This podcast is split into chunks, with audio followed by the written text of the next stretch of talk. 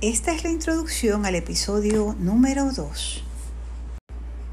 Ahora estoy introduciendo el contenido del episodio número 2. Me toca introducir el cierre al episodio número 2.